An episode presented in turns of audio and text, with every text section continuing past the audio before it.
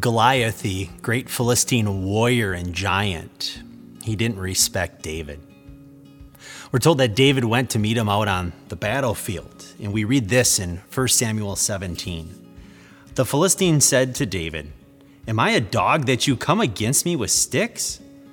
The Philistine cursed David by his gods. The Philistine said to David, Come to me, and I will feed your flesh to the birds of the air and to the wild animals of the countryside. In other words, who's the runt? Enough with the joke. Have you felt like a joke before?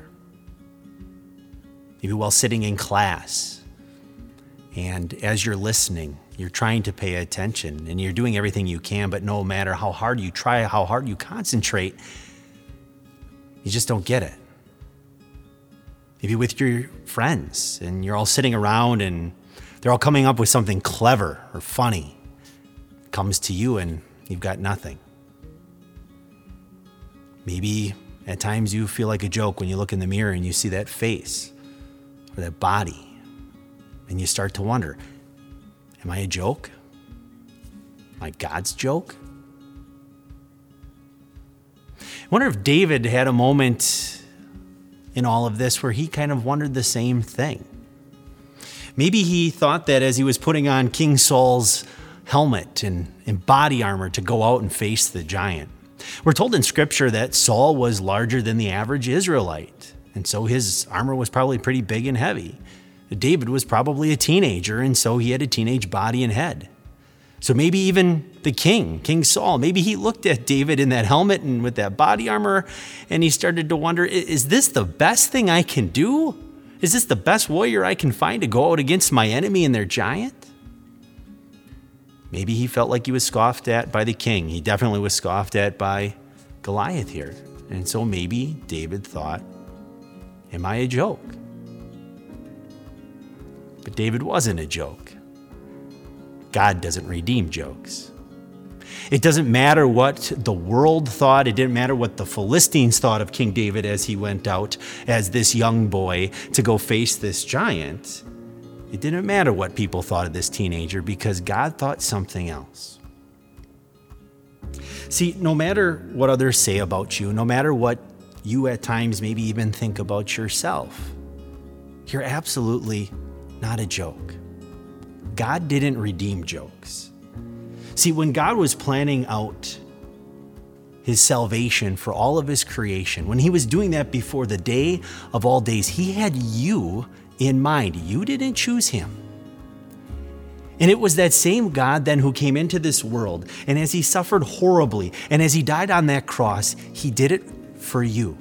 Jesus lived and he died for you. You're not a joke.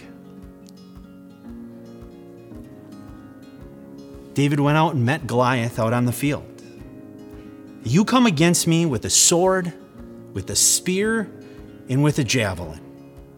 But I come against you in the name of the Lord of armies, the God of the ranks of Israel, whom you have defied. Today the Lord will hand you over to me. I will strike you down and cut off your head. And then we know David took out one of those stones he had gathered from the brook and he put it in his sling and he let it go. And he hit that giant right between the eyes. And Goliath, he hit the ground like a ton of bricks. There, as Goliath lay on the ground, he laughed no more. He taunted that teenager no more. He taunted God no more. There will be times in your life when you're going to have to probably not listen to some people there are going to be times when you're going to have to tune out the negativity. And you're going to have to ignore those people that say you can't do something or that you're not valuable or or that you're a joke. And sometimes sometimes that person that person may be even you telling yourself just to give up and to quit. Because see, God will accomplish his purpose through you. Just like he did with David. Even if that purpose isn't something big and spectacular to the eyes of the rest of the world, maybe it is just simply being used as a vessel to help one soul come to know their Lord and Savior Jesus Christ. See, like David, Jesus lived and died for you so you can be confident that you can accomplish everything for God's purpose, but only through Him who gives you strength. Let's pray. Heavenly Father, when we feel insecure or we question if we're nothing but jokes, help our eyes of faith look to the perfect life and death of Jesus so we remember just how much you truly love us. By the Holy Spirit working in and through the means of grace, help us to see ourselves as you see us in your Son, Jesus Christ, forgiven and the apple of your eye. In Jesus' name, we thank and praise you. Amen.